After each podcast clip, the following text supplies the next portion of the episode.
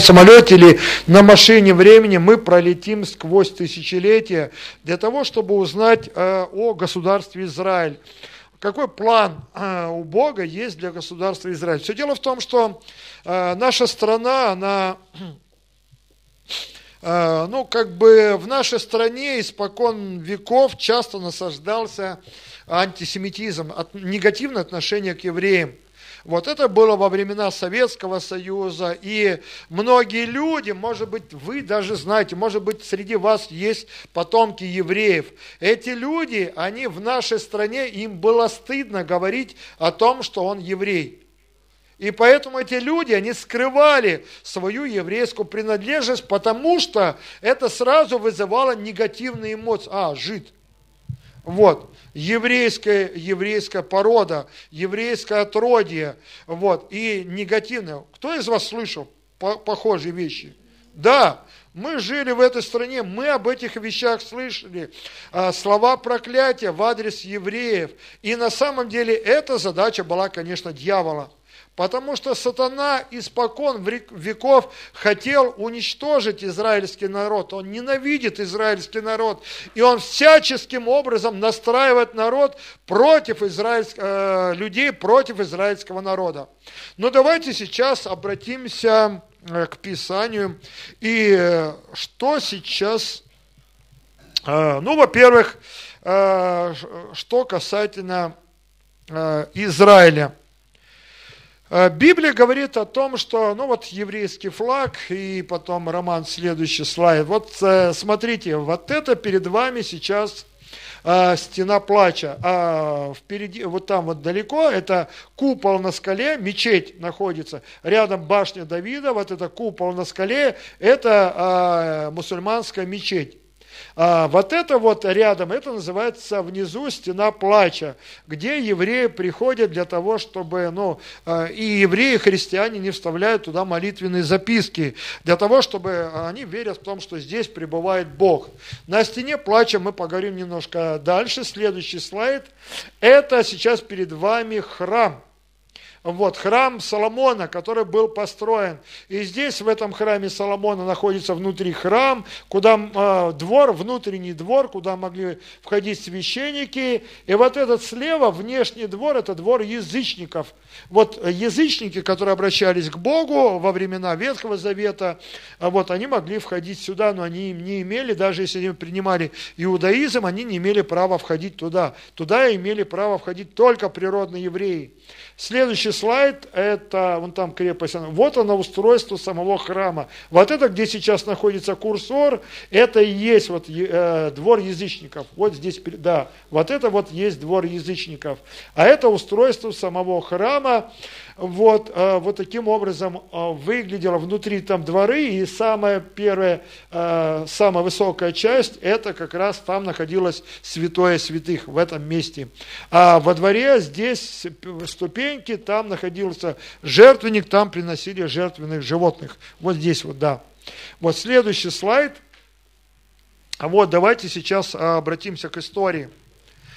Э, итак, 1700-1500 год до Рождества Христова, патриархи и обетование своей земли. Давайте Бытие, 12 главу, с 5 по 7, 12 э, Бытие, 12 главу прочитаем. Что Бог говорит здесь?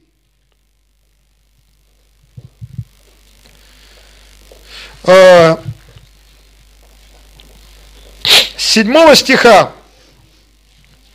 А, ну давайте с шестого. И прошел Авраам, по... простите, и прошел Авраам по земле сей до места Сихима, до Дубра в море. В этой земле тогда жили хананеи. И явился Господь Авраам и сказал, потомству твоему отдам я землю сию. И создал он там жертвенник Господу, который явился ему. Оттуда двинулся он к горе на восток, А, так, потомству твоему отдам я землю сию, и создал он там жертвенник Господу, который явился а, ему. То есть вот здесь Бог сказал, что потомству твою, твоему отдам я землю сию.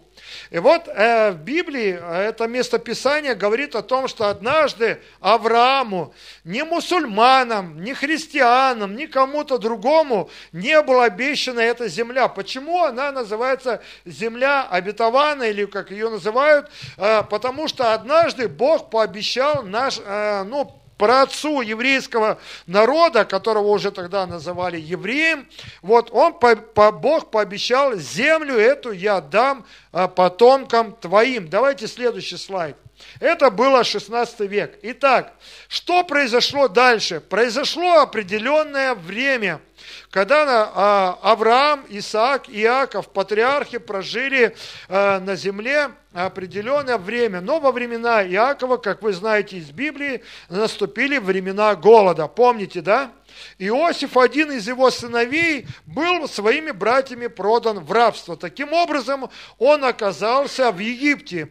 В Египте он прошел через э, многие испытания своей жизни, но в конце концов он стал одним из главных людей, которые э, управляли всей землей Египта. И вот когда в земле э, Израилева наступил голод, в это время тогда э, братья его стали э, приходить в Египет для того, чтобы э, купить хлеба. И Иосиф узнал их. Знаете, если бы Бог не подготовил сердце Иосифа к тому времени, а с, бра... братьям бы не поздоровилось.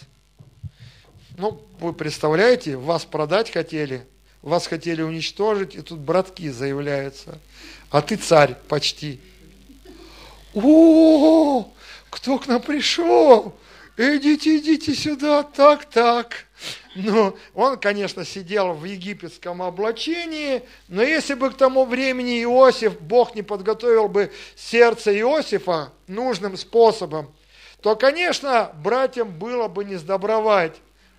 Эти все братья Рувим там и все остальные старшие, идите сюда, что там помнится, вы говорили там, а где ваш брат оказывается на самом деле, да? А я вот он, взять их. И тогда бы и на самом деле не сдобровать было бы братьям. Но Бог подготовил сердце Иосифа таким образом, чтобы спасти Израиля от голода. Таким образом и отец семейства, и все братья по Божьему а, плану они были переселены в Египте. В Египте они прожили 430 лет. Но однажды пришло время, когда пришло время Израилю обрести свою государственность. Потому что Бог обещал Аврааму, что твои потомки будут жить в этой земле. И вот однажды прошло 400, от 400 до 430 лет в Библии написано, но однажды пришло время исхода.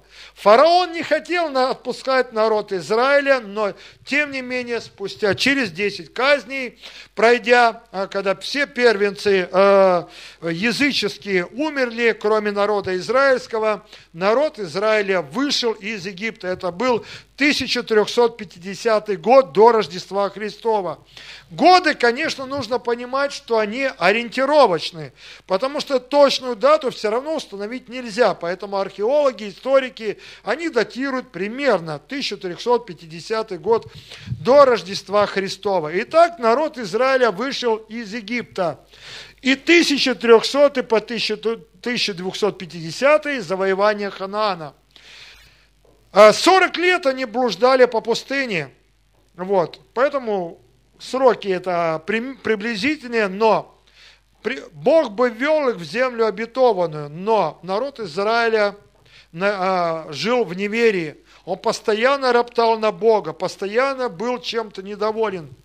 Это так похоже на нас с вами. У нас иногда в жизни мы молимся за что-то, и у нас не хватает веры, чтобы что-то получить, потому что проходят иногда дни, месяцы и годы, а мы молимся, и что-то не происходит. И Бог нас учит тому, чтобы мы научились доверять Богу.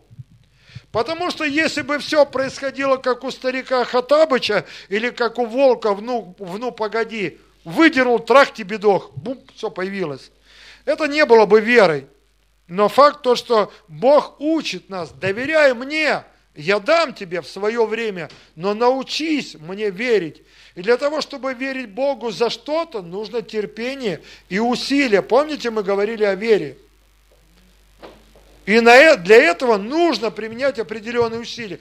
Не все происходит сразу, не все происходит буквально быстро. И Бог ожидал от народа израильского, чтобы они научились Ему доверять. Но они все время роптали то одно не так, то другое не так, то воды нету. Бог говорил, доверяй, я дам тебе воду в свое время. Они начинали роптать, а потом начали сказать, Бог вообще, зачем ты вывел нас из этой земли египетской? Нам там лучше было. У нас селедка была, у нас лук был, чеснок, мы все там ели. А здесь нам достала эта манна уже в пустыне.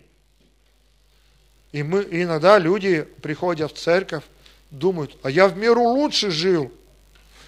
А у меня в миру вот это было, у меня были бы перспективы такие, а я вот тут в церковь, почему-то все не так, как это. И надо так похоже на нас, да? Или я один такой грешный? В свое время, да, было время, когда я духовно возрастал, у меня всякие мысли были, и мои друзья, которые пришли в церковь, и они роптали на Бога, думали, ну почему так? Вот, ну Бог же обещал благословение, да, Бог обещал благословение, но также Он хочет, заинтересован в том, чтобы мы научились верить Ему, потому что без веры Богу не угодишь, аминь. Евреям 11.1. И вот народ Израиля, в конце концов, перемерли все те люди, которые роптали, кроме Иисуса, Иисуса Навина и Халева. Они говорили, мы возьмем эту землю, и нам все эти великаны достанутся на съедение. Вот эти два человека веры остались в живых, и Моисей, они вошли, э, Моисей даже не вошел в землю обетованную, потому что он оказался перед Богом неправ, но эти люди, они вошли. И новое поколение, молодежь, вошла, которые уже не жили в Египте, которые не были заражены мирским, мирскими вещами. Знаете, молодежь, кто здесь есть? Кто родился в семье верующих людей?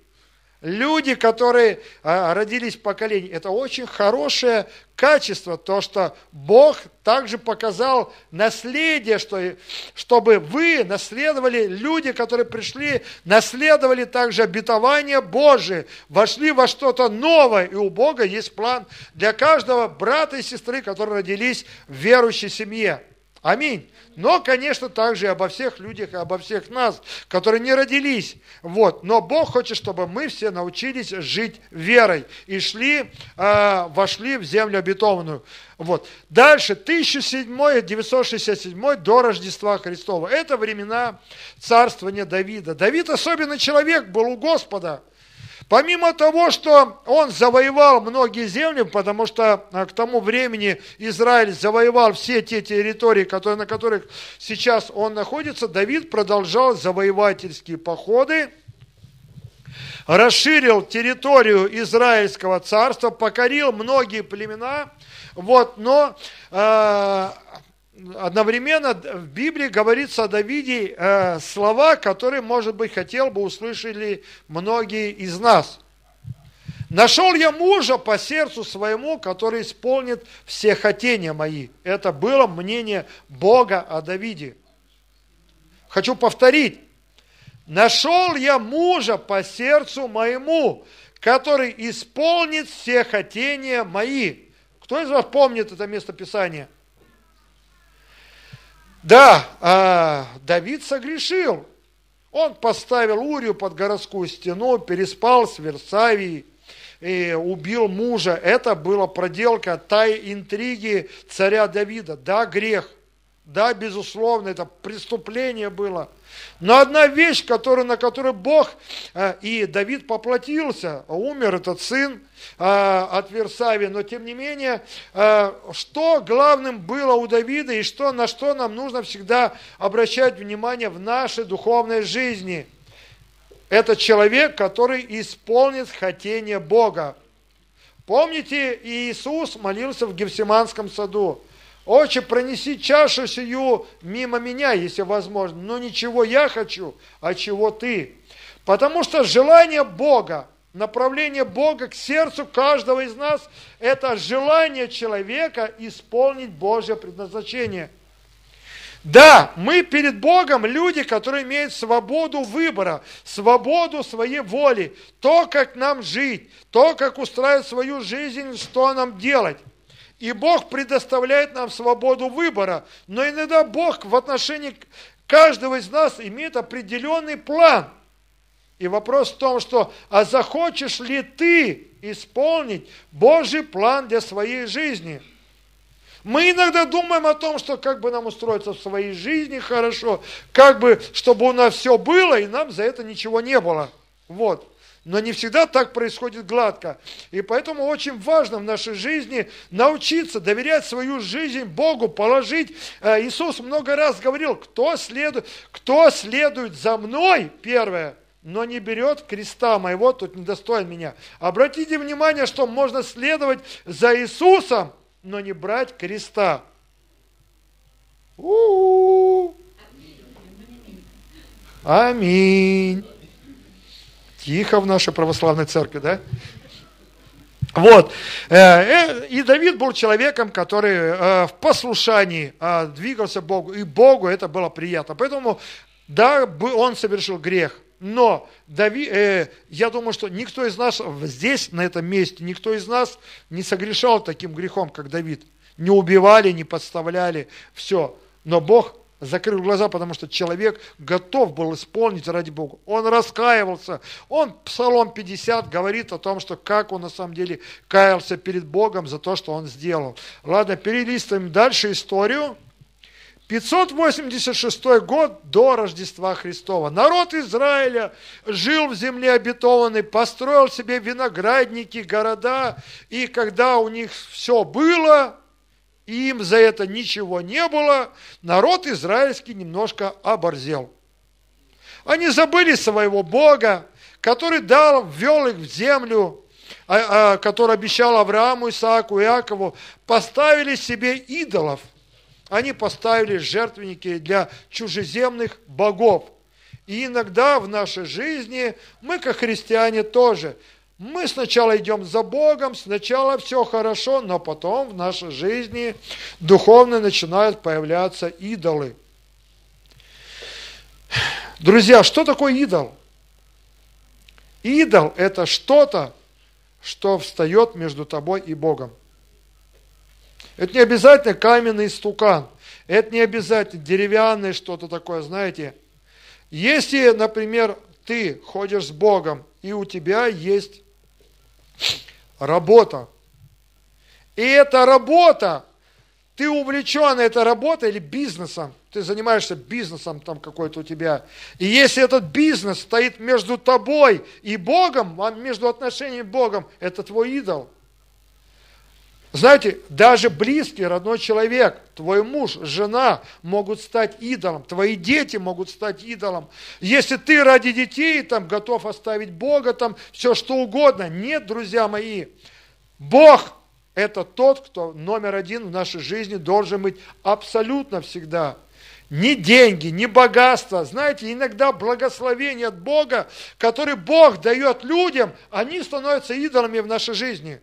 Аминь. Человек получил благословение, он такой, халилюя, слава Богу, Бог, спасибо, спасибо тебе вот за то и за это. И потом ты смотришь, сердце человека прилепилось больше к тому, к чему Бог благословил, чем к самому Богу. Вы меня понимаете, о чем я говорю сейчас? Понимаете? И это становится идолом. Вот что такое идол в современной жизни – я думаю, что никого из вас здесь нет человека, который повергается перед каменным истуканом или деревянным, как это делали в древности. Были тогда времена, но сейчас есть духовные идолы. И вот если у человека есть духовный идол, когда он начинает, то, знаете, время и все прочее, которое ты посвящаешь, это отделяет тебя от Бога, вот оно становится идолом в твоей жизни. И в результате произошла проблема у Израиля, то, что они раз, произошло разрушение Иерусалима. Царь Навуходоносор, царь э, Вавилона, он пришел, э, Иеремия пророчествовал об этом, Иезекииль говорил об этом, покайся народ Израиля, потому что если ты не обратишься к Богу, придет на тебя суд Божий. И они не обратились, и в результате э, произошло то, что народ Израиль, город Иерусалим был разрушен, храм был храм Бога был разрушен, и народ Израиля был уведен в плен. Для чего тогда делали цари это? Для того, чтобы полностью ассимилировать израильский народ и стереть его с лица земли, чтобы он растворился среди других племен. Поэтому они были уведены в плен.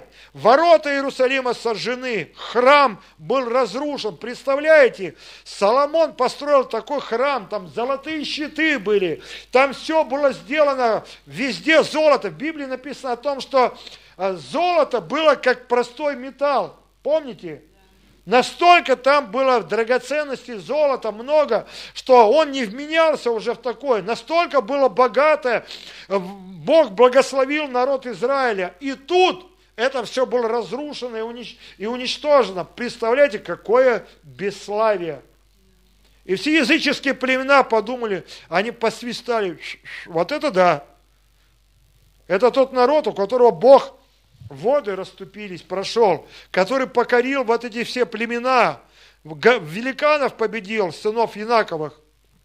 И сейчас этот народ в таком бесславии и уничижении.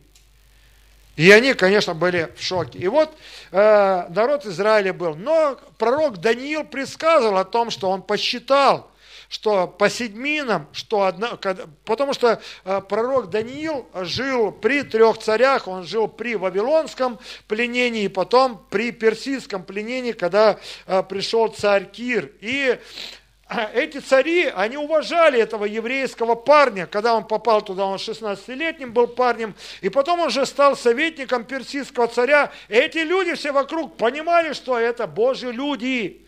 По его жизни, по всему, по его сверхъестественной мудрости, они понимали, что это человек от Бога. Поэтому эти цари, хоть они были вавилоняне, хоть были персы, они его не отвергнули и прислушались к его словам.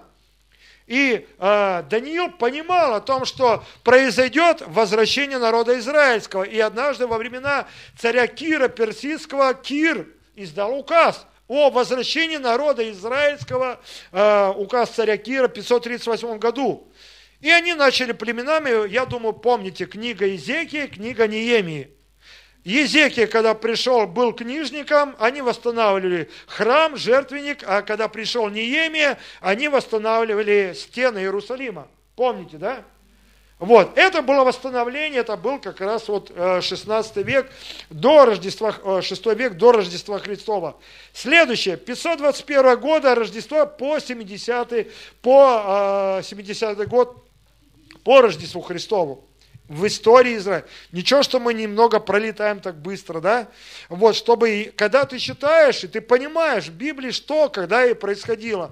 Вот, и так тогда времена второго храма. Когда они построили второй храм, Библия говорит о том, что когда они построили, старики, которые видели первый храм, они плакали от того, что величие второго храма уже не было таким крутым, как было первый храм. И там в Библии, в Библии написано, что и, и тогда, когда посвятили второй храм, отстроили его заново, второй храм, не, не отличить было плача от радости по храму Божьему, от радости о печали, потому что старики видели величие этого храма первого храма, который разрушили вавилоняне, они еще мальчиками были в то время, может быть, им 10 лет было. И вот они видели, какой храм был раньше, и тут вроде построили второй храм, но они понимали, что он не сравнится с первым, с величием первого храма, и они плакали. Слава Богу, думали, что храм построили, но это уже не тот храм, который был раньше. И они от этого некоторые плакали. Потому что понимали, бесславие пришло в Израиле из-за того, что народ Израиля отвернулся от Бога, посвятил себя идолам, мерзостям языческим. И вот он на самом деле, что произошло. Когда построили второй, и это второй храм просуществовал до царя Ирода Великого. Народ, э, Ирод Великий, Он жил, э, народ израильский не любил Ирода Великого, потому что он там беспредельничал. И чтобы не поднялось волнение в народе израильском, Ирод Великий решил угодить народу израильскому тем, чтобы построить э, э, эти, э, расширить этот храм, драгоценностей много вложил туда, чтобы сделать его более величественным. Это уже было примерно к Рождеству Христа. Тот самый Ирод Великий, которого волхвы обманули, он жил до четвертого года Э, по Рождеству Христовому, третий, четвертый год где-то. Так вот, Ирод Великий, он сделал много для храма. И тогда, когда вы помните, в Евангелии ученики апостолы ходили, они сказали Иисусу, смотри, какие камни, смотри, какое строение, ну, типа, величественный храм. А Иисус говорит, что придет время, когда камня на камне от этого храма не останется. И потом в этом обвиняли Иисуса – о, он говорил там, что храм там будет разрушен и так далее. Пытались обвинить Иисуса. Вот, это было времена второго храма. Почему 70-й год по Рождеству Христову? Потому что народ израильский распял Христа, но народ израильский находился под игом римлян. Вот. И знаете, однажды они в 66 году подняли восстание против, а, это были такие зелоты, партизаны по-нашему. А, партизаны, которые, знаете, тайно устраивали засады на римские легионы. Помните карательные э, отряды немцев, эсэсовцы там и так далее, вешали партизан там и так далее. Вот та же ситуация была при римлян при римлянах, потому что эти зелоты нападали, закалывали ночью римских легионеров из-под тишка, нападали на какие-то селения, гарнизоны римлян, уничтожали их, и в результате, э, как партизанские вылазки, где-то обоз грабили, и римляне просто были в бешенстве от этих зелотов – вот. И потом, когда эти зелоты подняли вообще все восстание за освобождение Израиля, они кричали там, что на самом деле мы должны освободить Израиль от римского владычества. На самом деле римляне это был суд Божий над Израилем за его идолопоклонство. И они захотели освободить то и однажды они захватили Иерусалим, выбили оттуда римлян, и, конечно, римляне это не тот народ, который спокойно успокоится, потому что это как в современное время, это равносильно плюнуть в лицо там, ну, или Америки, или России, там, на тебе, Великая Римская империя, и какая-то Палестина нас попытается заткнуть за пояс. Все их 28 римских легионов, не все, конечно, но большую часть римских легионов с Великобритании, а, Веспасиан, они стянули к Иерусалиму и окружили. И исполнилось в 66 году пророчество Иисуса, это уже после него. Когда увидите Иерусалим обложенный войсками, бегите в горы и не заходите в город – Христиане в то время, которые знали об этом, помня пророчество Иисуса, они увидели, они оказались в кольце. И жажда, голод были в Иерусалиме, но, знаете, а, тут а, произошло волнение в самом Риме, из-за чего Веспасиан а, стал императором. Один, он генералом, был генералом одного из легионов. В результате римляне сняли осаду и вернулись в Рим. И все подумали, халилюя, слава Богу, Бог дал нам свободу, но христиане знали, что нужно бежать. И христиане ушли в горы. Через несколько лет армия Рима вернулась, окружила, и потом они взяли Иерусалим. По, ули, по улицам тек, тек, текли в буквальном смысле реки крови. Кроме того, зелоты делили между собой власть, и была гражданская война внутри. Я читал книгу «Иудейская война» Иосифа Флавия. Он жил в те времена. Он говорит, э, что римляне были в шоке от того, насколько евреи, деля власть между собой, готовы были, даже находясь в осаде, убивать друг друга и сбрасывать с городских стен – Это жесть была в буквальном смысле. И Веспасиан говорит, я, говорит, думал, что евреи, они живут по-настоящему израильскому Богу, поклоняются, но они поступают даже хуже, чем язычники. Я у язычников такого не видел. А, а здесь они верующие и поступают так. Не отдает вам иногда так в нашу сторону. Мы должны быть примером для язычников. И вот, когда Иерусалим был взят, а римляне были в бешенстве, Веспасиан был против, а, вернее, Веспасиан был уже императором, а его сын Тит, он взял Иерусалим в 70 году нашей эры, и он был против того, чтобы разрушать этот величественный храм Бога Израилева. Он был против. Но римские легионеры, они разграбили храм и сожгли его. И в результате второй храм перестал э, существовать. Следующий слайд. Вот, и э, второй храм был разрушен. В 70 году Иерусалим был захвачен. Прошло 65 э, лет. Израильтяне вновь подняли волну. После того вроде поколение улеглось. Зелотов не было. В 135 году восстание Бар-Кохбы. Они вновь подняли войну против, народно-освободительную войну против римлян, чтобы сбросить римское иго себя. И потом, когда а, снова римляне пришли и взяли а, Иерусалим, они его сравняли вообще с землей, засеяли солью, и на месте этого города потом рядом с ним построили Эль-Капитолину в честь э, римского императора. Построили на месте храма э, храм Юпитеру, языческому богу Юпитеру. Вот. И кроме того, со 135 года они запретили строжайшим образом на территории появляться, на ближайшей территории любому еврею. Если ты был еврей, и тебя римлянин видел, он мог тебя заколоть вообще без вопросов.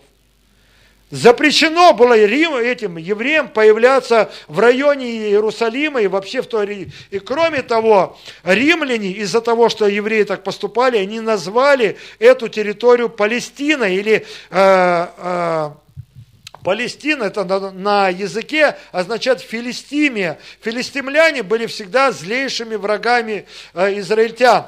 Всегда им досаждали. Поэтому римляне на зло а, евреям, они назвали эту территорию Палестина или Филистимия, именно в честь их злейшего врага. И с тех пор это название, оно закрепилось с древних римлян 135 года Палестина. Вот отсюда происходит название. 640 год захват Палестины арабами. В 610 году нашей эры появился, а, появилось на Аравийском полуострове мусульманство. Пророк Мухаммед – воинственные арабские племена, они то же самое читали Библию, потому что сам Мухаммед читал Библию, и они решили захватить территорию а, Израиля и а, также Иерусалима ведя типа священной войны. В результате в 640 римлян уже с тех пор давно не было, потому что римляне просуществовали до 410 года, когда Аларик, германские племена захватили э, Древний Рим, и тогда фактически Римская империя в V веке перестала существовать. Ну, там еще в 476 году также были германские племена, уже правили в самом Риме но э, это был пятый век, а в седьмом веке здесь уже были арабы, и они захватили Палестину, э, захватили тогда Палестину. Следующий слайд. Вот она стена плача. И еще следующий э, слайд. Э, это золотые ворота. Сейчас до них дойдем. Э, стена плача была э, оставлена римлянами для того, чтобы народ Израиля видел, что настолько могущественна римская армия, которая могла стереть то, что даже Бог дал народу израильскому. И поэтому они оставили эту стену плача для того, чтобы израильтяне и все народы видели могущество Рима, сумевшего стереть с лица земли такой величественный город, как Иерусалим. Вот, арабы э, в 640 году, как я сказал, захватили, вот эта стена плача, это западная стена, она до сих пор осталась в Израиле. На самом деле, а эта стена э, является частью фундамента храма, на, где находился э, израильский храм. Это примерно как вот здесь у нас. Вот с этой стороны, знаете, бетонная лежит это такая вот как вставка, для того, чтобы э, эта часть купола не сползала туда, понимаете, да? Укреплено. Вот именно вот эта стена то же самое, там. Она, потому что сам храм э, Иерусалимский был поставлен на горе Мария, где однажды Авраам хотел принести в жертву своего сына Исаака, помните? И вот на этом же месте был построен храм, в этом же месте. Вот был построен храм, это была гора Мария. Но так как он был построен на горе Мария и был массивный, его укрепили вот этой стеной. 19 метров в высоту и еще 20 метров в глубину. Представляете? Но я думаю, что вы все знаете, что со временем постепенно археологи делают раскопки, потому что постепенно все засыпается. И вот таким вот образом эта стена, это остаток того, что фундамента, который был вон там выше, находилась э, храм Соломона. Сейчас на этом месте находится э, э, арабский купол на скале или Алякса. Кто из вас слышал? Это желтый такой купол, и его водрузили в седьмом веке арабы в память о своем завоевании. И сейчас, э, так как этот купол находится на том месте, евреи все равно не перестают мечтать о построении своего храма, третьего храма. Но проблема – на этом месте стоит купол на скале. И многие в мире, теологи и другие люди, они думают, а как же произойдет исполнение пророчества, где говорится о том, что Антихрист войдет в храм и воссядет в этом храме. То есть Антихрист не пришел, но там говорится о храме. По всей видимости, храм будет построен, третий, знаете, среди евреев уже подготовлена череда левитов и священников, которые будут служить, уже подготовлены строения для третьего храма, чтобы построить быстро по чертежам, поставить третий храм. Но когда это придет, неизвестно. Потому что купол на скале стоит и мешает этому. Он стоит на том же самом месте. Что произойдет, никто не знает. Может, метеорит с неба упадет и сделать воронку, уж тогда поймите, уж поверьте, евреи точно не дадут мусульманам построить на этом месте снова мечеть. Потому что это израильская территория. Политически э, они не разрешат.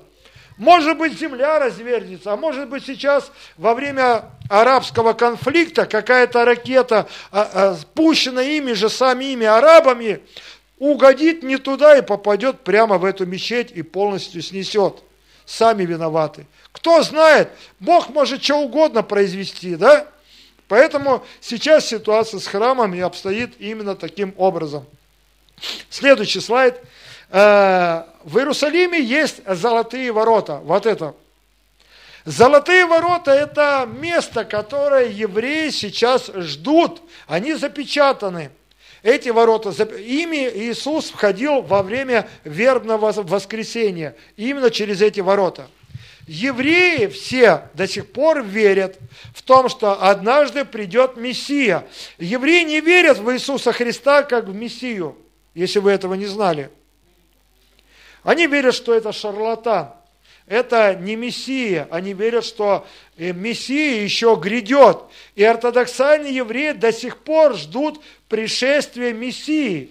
И они верят о том, что Мессия, когда придет на землю, вот он пройдет, войдет именно этими воротами. Поэтому эти ворота запечатаны, и они распечатаются только для Мессии, который действительно придет. В Библии написано, что пронзили, э, возряд, на которого пронзили. Потому что придет время, когда евреи узнают, что на самом деле Иисус Христос, Он тот самый Мессия, но они его проглядели аж на две тысячи лет. Вот так вот. Они до сих пор не верят в то, что Иисус Христос это Мессия. Поэтому они отвергают. Они поклоняются а, Эль Шадаю, Адонай, Иегова, Саваоф. Это имена одного и того же Бога Всевышнего. И они поклоняются, но они не верят в Иисуса Христа как Божьего Сына. Они верят, что Мессия еще придет. И Антихрист этим самым воспользуется. Он придет именно как Мессия. И сначала многие племена на земле поверят в Него. Они подумают, что «О, Он пришел!» Но потом это разоблачится, когда этот лже-мессия потребует поклонения к себе, и тогда иудеи, мусульмане и христиане скажут «Нет». Мы поклоняемся только одному Богу, но мы никогда не будем поклоняться Мессии, помазаннику, как Богу. Понимаете, о чем я, да? То есть Мессия – это помазанник. Давид, можно сказать, был помазанником. То есть в еврейской традиции понимание Мессии – это понимание помазанника. Но это никогда не Бог. Вы должны это понимать. У-у-у. Ваше внимание хочу поймать. Вот, то есть Мессия – это помазанник, но никогда. И когда Антихрист захочет поклонения себе, все скажут, нет, мы поклоняемся. А, а, мусульмане скажут, мы поклоняемся там Аллаху, а, христиане, иудеи, а, и иудеи скажут, мы поклоняемся только Всевышнему Богу, но не тебе. Вот тогда начнутся гонения. Следующий кадр. Мечеть Алякса, 691 год, купол на скале. Это как раз когда был построен вот эта вот мечеть. Друзья, чуть-чуть позвольте ваше время задержать, э, может быть, минут 10, потому что я чувствую, я не успеваю. Но вам это интересно? Хорошо. 1642 год появилась теология замещения, которая в конце концов привела Гитлера к откровению о том, что евреев надо уничтожать. Что такое теология замещения? Теология замещения – это дьявольское учение, которое говорит следующее. Народ Израиля – проклятый народ, так как они распяли Господа Иисуса Христа. Все суды над ними, вот эти все проклятия, это то, что было во Второзаконии, 28 главе. Если ты будешь поклоняться мне, и тогда Бог говорит во Второзаконии 28, то благословение, ты будешь головой, а не хвостом, вот это, вот это. Но если ты нарушишь и будешь поклоняться языческим богам, тогда тебя постигнет вот это, вот это, и там куча всего. И поэтому теология замещения родилась то, что так как народ Израиля распял Христа, так как он это, значит народ Израиль, Бог проклял народ израильский. Отныне Израиль это проклятый народ. И его место заняла церковь. Почему? Потому что считалось, что церковь заместила народ израильский. Отныне новый народ Божий. Это язычники, которые пришли из всех племен и народов. Они стали вместо иудеев – Иудеям больше нет места на этой земле, потому что они предатели, они жиды, они проклятый народ, которым вообще на земле существовать нельзя. И эта теория замещения стала укореняться от римско-католической церкви во всю западную и потом перекочевала в Восточную Европу. И это вызвало волну антисемитизма. Это вызвало волну того, что в средние века евреев везде уничтожали. Их гнали отовсюду, потому что считали это народ проклятый, с евреем не общаться даже. И однажды это привело к волне антисемитизма в Европе уже в 19-м, потом в 20 веке и Гитлер э, действовал именно на этой, потому что Мартин Лютер, основатель протестантизма, он тоже, также Иоанн Златоуст, а также некоторые другие теологи, они тоже были антисемитами. Вы тут сидите на знак вопроса, похоже. Что несет этот брат? Ну, знаете, это правда. Даже Мартин Лютер, которого мы почитаем как основатель, основатель протестантизма, он сначала к евреям хорошо относился. И он пытался делать из них христианами, а они нет, не, не делались христианами. И тогда он поднял волну антисемитизма в Германии. Он сказал, что нет, им не место в церкви евреям. язычники сейчас стали, и, он подв... и эта теория, теология замещения потом стала развиваться на основе. И поэтому Гитлер и все остальные антисемиты, они руководствовались именно теологией замещения. Запомните это слово. Это проблема. Следующий кадр. Посмотрите, что здесь церковь и синагога Страсбург. Справа это синагога, слева воинствующая церковь. Синагога с преломленным э, жезлом или скипетром, Израиль. Она виновата опустила голову, она ослеплена, и у нее повязка на глазах, потому что она ничего не видит. Эта скульптура была в средние века сделана. И церковь, смотрите, с какой властью, с каким надмением смотрит на Иудею, на Израиль. Что, ты ничтожество, ты падшая женщина тебе не место здесь. Это было именно так. Эта скульптура выражала именно дух того, что происходило в Европе. Виновата опущенная голова Иудеи или Израиля и церковь, которая смотрела с надмением на нее. Ты не сохранила свое достоинство, и поэтому получай по делам. И у нее, видите, сломанный этот, переломанный скипет, а здесь христианский крест. Вот он. Вот она, откуда ноги растут, друзья мои. Откуда растут ноги антисемитизма. Вот отсюда они растут. Потому что и эта церковь, она должна быть на самом деле воинственная, а ты иудея, тебе здесь не место. Следующий кадр. Э, апостол Павел разрушает в корне эту вещь, но люди в средние века почему-то закрыли глаза на это место Писания. И он спрашивает, и так спрашиваю, неужели Бог отверг народ свой? Никак, ибо и я израильтянин от семени Авраамова из колена Бениаминова. Не отверг Бог народа своего, которого он наперед знал. Или не знаете, что говорит Писание повествования об Илии, как он жалуется Богу на Израиля, говоря, Господи, пророков твоих убили, жертвенники твои разрушили, остался я один, а моей души ищут. Что же говорит ему божеский ответ? Я соблюл себе семь тысяч человек, которые не преклонили колени перед валом. Так и в нынешнее время по избранию благодати сохранился остаток. Апостол Павел говорит, что Бог не отверг народ Израиля. Это написано апостолом Павлом, теологом. Люди в средние века не хотели обращать внимание на это место Писания, как будто его не было. Ну и кроме того, большая проблема была в том, что у западной церкви католической все было написано на латинском языке. И люди просто элементарно латинский язык не понимали. Латинская церковь католическая была распространена по всей Западной Европе. Среди итальянцев, французов, немцев и так далее.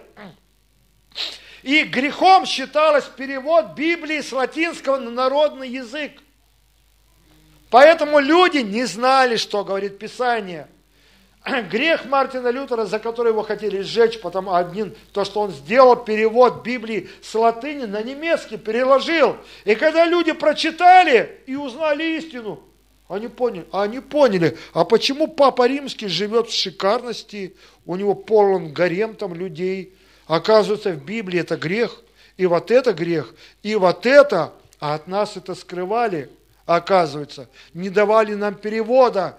И римская католическая церковь была разгневана на Лютера, потому что он вскрыл. То же самое у нас в православной церкви. На старославянском люди иногда не понимают глубины Божьего Слова. Но, слава Богу, сейчас появляется современный русский перевод, и поэтому хорошо, если службы, когда ведутся на современном русском языке, для того, чтобы люди жили не в религии, какой-то слепой, не понимая, что делают, а понимая, что они делают, кому поклоняются и для чего они делают. Аминь. Аминь. Следующий. Проблема третьего храма, в принципе, я уже об этом сказал а, наперед сказал. Проблема третьего храма это в том, что сейчас иудеи ждут, что будет дальше, каким образом будет построен третий храм. Вот. И на самом деле мы далеко не знаем э, того, что произойдет в ближайшем будущем и каким образом это все произойдет. Но э, гонения на Израиле были еще со времен Мардахея и Эсвери. Кто из вас читал книгу Эсвери? Помните? То есть тогда Аман хотел уничтожить народ Израиля. Но благодаря Мардахею и царице Эсфере это было предотвращено. И 70 тысяч языческих э, ненавистников, они были уничтожены тогда. С тех пор Израиль празднует праздник Пурим. Это праздник Пурим от слова Пур. Это значит жребий. То есть был брошен жребий. И на самом деле сколько лет прошло? Это все происходило в IV веке до нашей эры. И уже 2400 лет израильтяне празднуют праздник Пурим. В честь того, что их не иструбили при Амане. Израильтяне как относились евреи во времена Первой Церкви до Христа к язычникам, к нам? Они относились к язычникам как к псам. Потому что они считали особым народом избранным себя. В принципе, правильно. Но все языческие племена для них были псы. И об этом написано э, в Матфея 15, 22, 27. Не будем открывать, или если можешь. Но там, помните, женщина, хананиянка, подошла к Иисусу, и она просила, дочь моя жестоко беснуется, Иисус. Но в Библии написано, Иисус ничего не отвечал на это, шел мимо. И она опять его просила, но э, здесь ситуация такая, что уже ученики говорили, Иисус, ну что она орет за нами-то? Ну, ну сделай что-нибудь для них. Он повернулся и сказал, нехорошо дать хлеб сам, потому что я послан к погибающим овцам дома Израилева. Она, эта женщина хананьянка, имея веру, сказала, так, Господи, но и псы едят крохи по столом у господ своих. И он сказал, молодец, женщина, велика вера твоя, иди, твоя дочь исцелилась. Почему? Вот он, потому что она сама понимала, израильтяне их считали псами. И язычники, они считались недостойными спасения.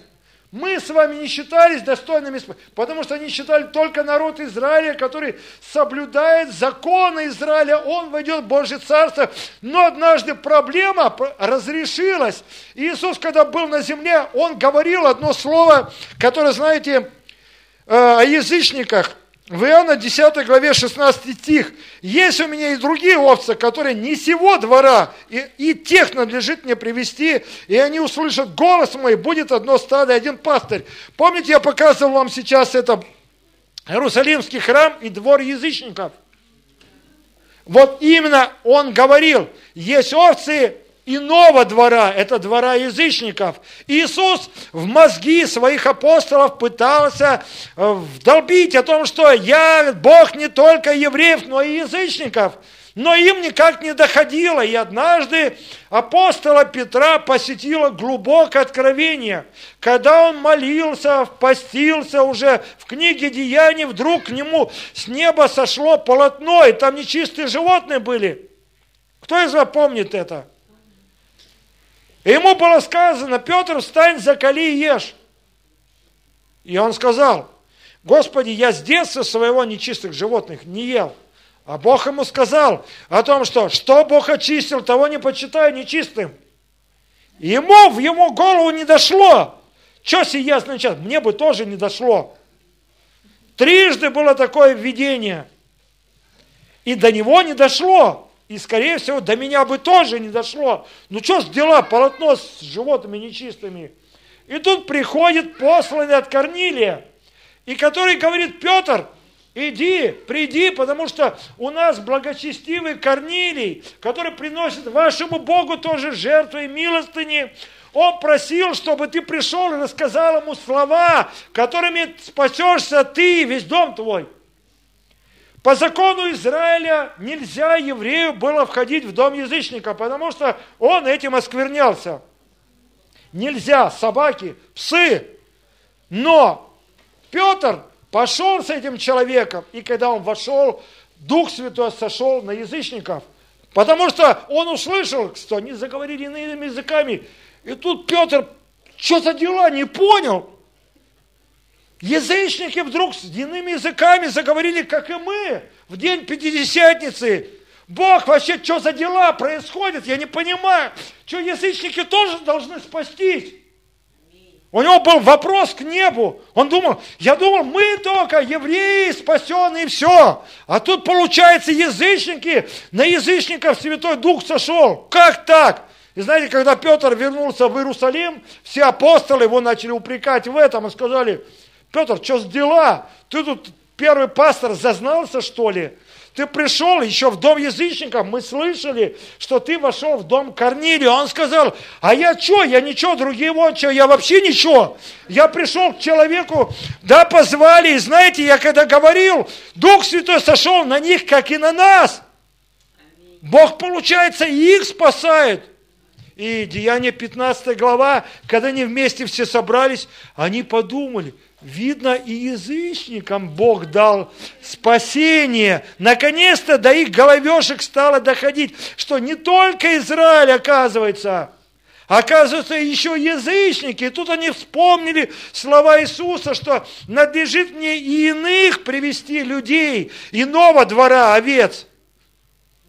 Язычников. Вот, знаете, и вот это вот откровение было у Петра. Итак, именно это и произошло. И знаете, что закончу тем, что э, э, тем, что Бог э, через Христа обратил, но в Библии, в книге пророка, я уже не буду об этом говорить более подробно, о книге Седьмин Даниила. Апостол Павел говорит в книге Римлянам, в, это в, 9, в 11 главе 16 стиха, э, это последнее местописание, потерпите, пожалуйста, меня еще немножко, 16 э, стиха, вот, э, он говорит, с 15, он говорит об, о евреях, Ибо, э, с 13 вам говорю язычникам, как апостол язычников, я прославляю служение мое.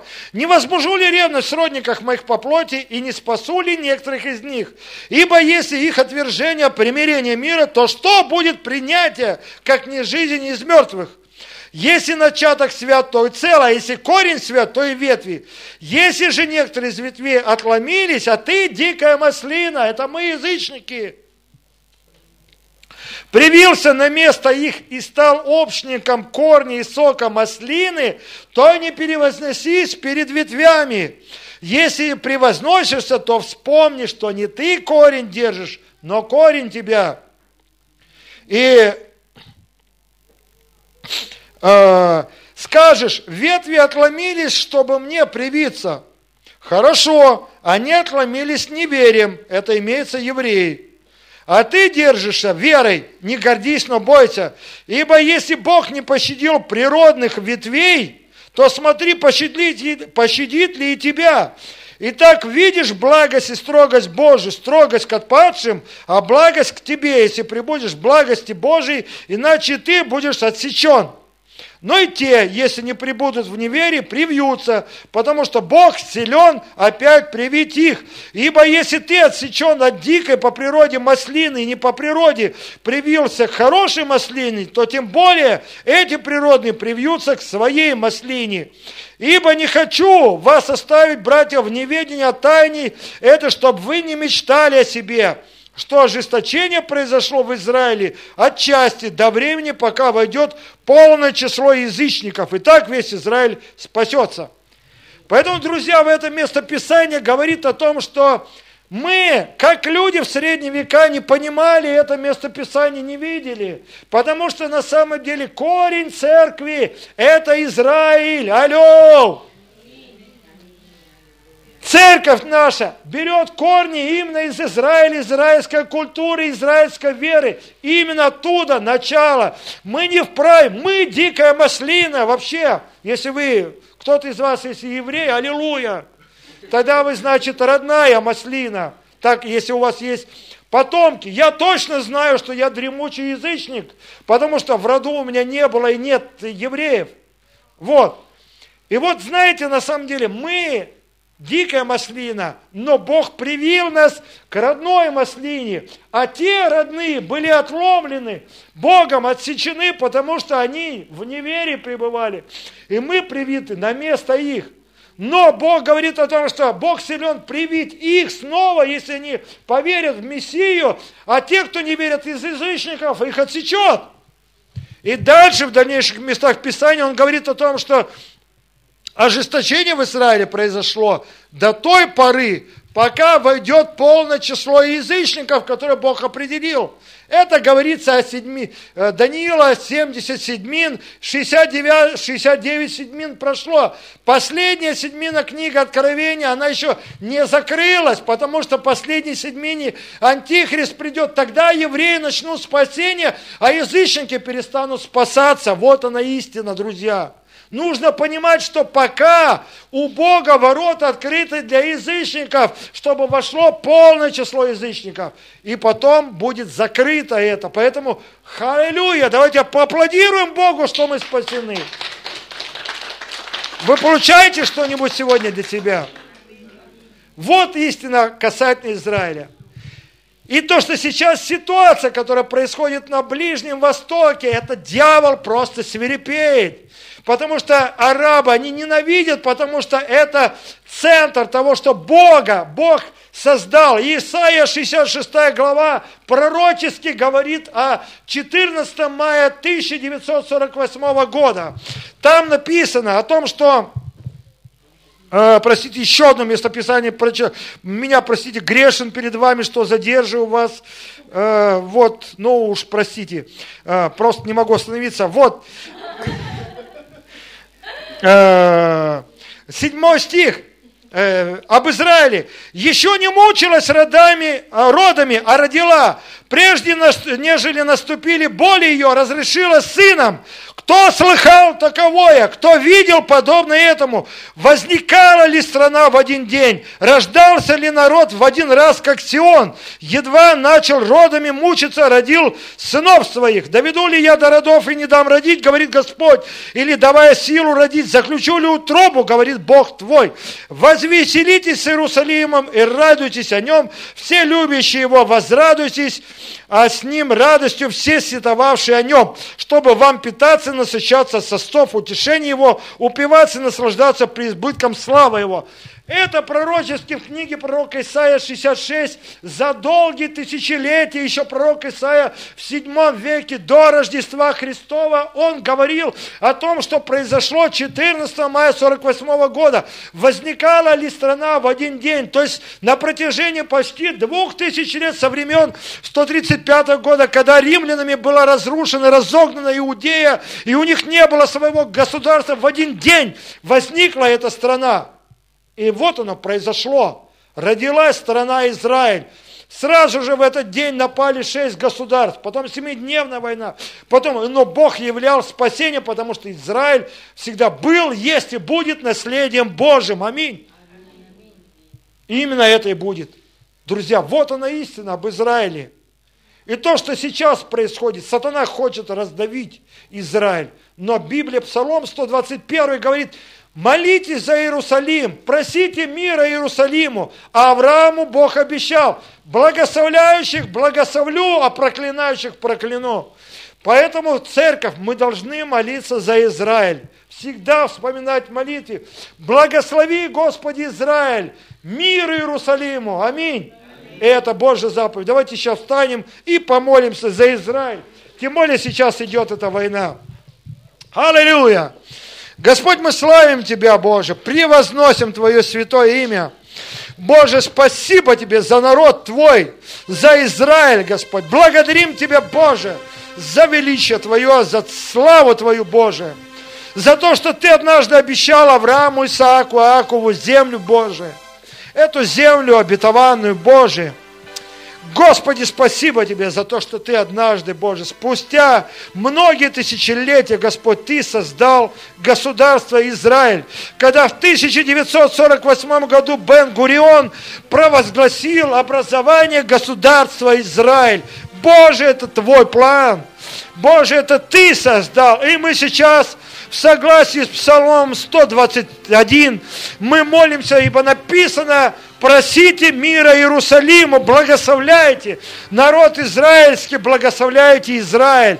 Боже, и мы просим мир, мир Господень на Израиля, мир Господень на Иерусалим, Боже. Да защитит рука Твоя, Боже, Израиль. Да защитит рука Твоя, Иерусалим, Господи. Да защитит рука Твоя, наследие Твое, Боже. Мы просим Тебя, яви свою благодать и мир, Боже, над народом своим, Боже. Мы просим Тебя, пусть, Боже, мир, Боже, Боже, шалом будет над этой страной, Боже. Во имя Иисуса Христа, Боже, мы просим Тебя, чтобы сейчас во время этой войны, Боже, ты защитил народ свой, свое наследие. Боже, пусть ракеты не падают на улицы Иерусалима и других городов. Боже, Ты уничтожай их в воздухе на подлете, Боже. Господи, защити, чтобы не было, Боже, погибших среди народа Твоего Израиля. Благослови, Господи, Израиль, благослови народ Твой, благослови обетование Твое, благословляй, благословляй, Боже, во имя Иисуса Христа. Благослови весь израильский народ, Боже, по всему миру чтобы где бы они ни были, чтобы они вернулись в свою землю обетованную, Боже. Боже, усиль, потому что Израиль это то место, куда однажды ты вернешься, когда придешь во второе пришествие, Боже, и ты править будешь из Иерусалима, Господи. Боже, халилюя, благословенно имя Твое, Боже. Благословенно Твое имя, Боже. Аллилуйя. Благодарим Тебя, Господь, и благословляем Твое святое имя. Спасибо Тебе, Господи Боже, за то, что Ты направляешь народ Твой, Боже. Спасибо Тебе, Господь, за то, что, Боже, все церкви, Боже, благословляют Твой народ, Боже. Благословен Ты, Боже. Спасибо Тебе, Господь. Аллилуйя. Эймен. Эймен. Друзья, грешен перед вами, время уже пол третьего, да? Ой-ой-ой, я так больше не буду. Вот, эм, материал просто обширный очень об Израиле. Вот, хорошо, друзья, здесь есть кто-нибудь, кто пришел первый раз, не принимал спасения? Ну, окей. Хорошо, тогда с миром давайте принимайте молитву. Да благословит тебя Господь и сохранит тебя, да презрит на тебя Господь светлым лицом своим и помилует тебя. Да обратит Господь лицо свое на тебя и даст тебе мир. Во имя Отца, Сына и Святого Духа. Аминь. Пусть Бог благословит вашу работу, ваши планы, ваши успехи, и пусть Божья защита пребывает над вас, а, над вами. Аминь. Хорошо, друзья, и сейчас для братьев, у меня просьба к братьям остаться. Здесь нужно с Сергеем Сиваком съездить к Лене Канисевой домой, привезти шкафчик для детского служения. Нужно, ну, брата четыре, наверное, в четвером взять шкаф, привезти.